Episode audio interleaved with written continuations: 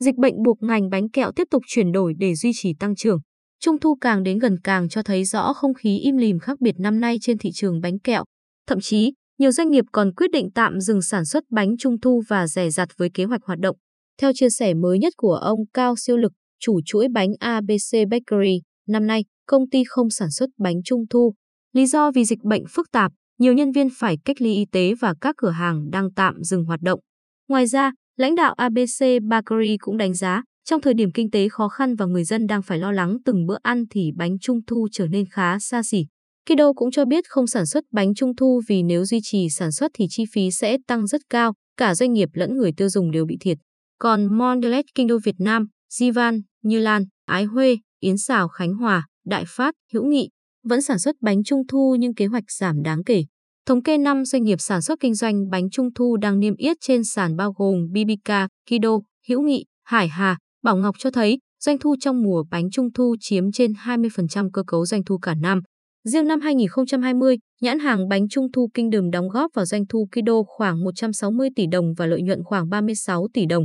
Vì vậy, nếu dừng sản xuất hay thu hẹp thị trường dòng bánh này, doanh nghiệp sẽ thiệt hại rất lớn. Thực tế, như xác nhận của ông Trương Phú Chiến, Chủ tịch Hội đồng Quản trị Bibica, ở giai đoạn ảnh hưởng nặng nề bởi Covid mười chín, hầu hết doanh nghiệp ngành bánh kẹo đã không thể đạt được tăng trưởng. Sang sáu tháng đầu năm nay, theo báo cáo tài chính, Bibica chỉ lãi bảy phẩy sáu tỷ đồng, giảm tám mươi lăm phần trăm so với cùng kỳ và mới chỉ hoàn thành được bảy phẩy sáu phần trăm mục tiêu cả năm nay. Về doanh thu, công ty cũng chỉ đạt hai mươi sáu phần trăm mục tiêu cả năm. Doanh nghiệp bánh kẹo nỗ lực tìm cách cầm cự qua đại dịch. Một trong những giải pháp được ưu tiên là chuyển đổi số để hoạt động được thuận lợi và phù hợp hoàn cảnh hơn. Bibica, chẳng hạn, đã ra mắt nền tảng mới là app Mobile Loyalty nhằm kết nối toàn bộ chuỗi giá trị từ nhà sản xuất, nhà phân phối đến cửa hàng, khách hàng. Dự kiến, Bibica sẽ triển khai nền tảng này đến hơn một trăm năm mươi nghìn cửa hàng tạp hóa trên cả nước và sẽ liên kết các cửa hàng lại thành một chuỗi bán lẻ lớn của Việt Nam. Ông Trương Phú Chiến tin rằng giải pháp app Mobile Loyalty là bước đi phù hợp để Bibica có thể chăm sóc và hỗ trợ các cửa hàng đại lý trên toàn quốc trong lúc khó khăn này.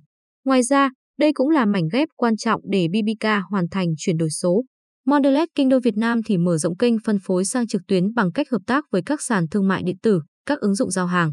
Hải Hà, Bảo Phương cũng đang đẩy mạnh bán hàng qua website và các nền tảng mạng xã hội. Dù vậy, hiệu quả của chuyển đổi số cũng còn nhiều dấu hỏi. Nghiên cứu của Cisco chỉ ra, doanh nghiệp chưa có chiến lược chuyển đổi số phù hợp, chưa có quan điểm đúng đắn về chuyển đổi số. Một trên bốn, một trên năm công ty còn thiếu kỹ năng số, nguồn lực, nền tảng công nghệ, thiếu tư duy về kỹ thuật số.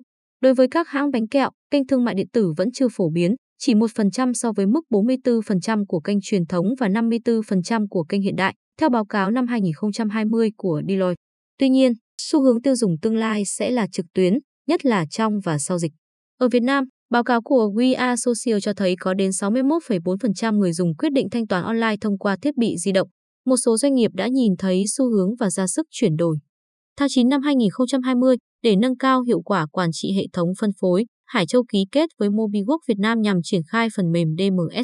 Đây là giải pháp quản trị hệ thống phân phối trên nền tảng điện toán đám mây để quản lý dữ liệu khách hàng, số liệu thị trường, sản phẩm, hàng hóa, hoạt động của nhân viên trên tuyến. Trước đó, bánh kẹo Libra, bánh kẹo Bảo Hưng cũng đã sử dụng phần mềm này.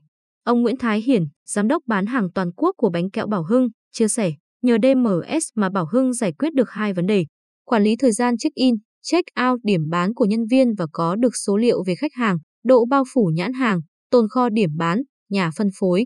Từ đây, Bảo Hưng phân tích để đưa ra chiến lược kinh doanh hiệu quả.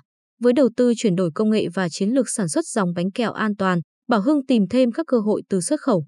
Từ xuất khẩu duy nhất sang Triều Tiên vào năm hai nghìn không trăm mười tám, công ty đã hiện diện tại hơn hai mươi quốc gia, vùng lãnh thổ và phát triển thêm những thị trường mới như Mông Cổ, Thái Lan và một số thị trường ở Trung Quốc. Trong những thời điểm khó khăn do dịch bệnh, Bảo Hưng vẫn xuất khẩu bình quân trên hai mươi container một tháng. Công ty bánh kẹo Hải Châu cũng đẩy mạnh xuất khẩu, với tốc độ tăng trưởng xuất khẩu năm hai nghìn không trăm hai mươi lên tới hai trăm phần trăm so với trước, sản lượng là năm trăm tấn. Năm nay, Hải Châu vẫn duy trì phong độ và cho biết sẽ tiếp tục có mặt ở các thị trường khó tính như Nhật, Nga, Đài Loan và Trung Quốc.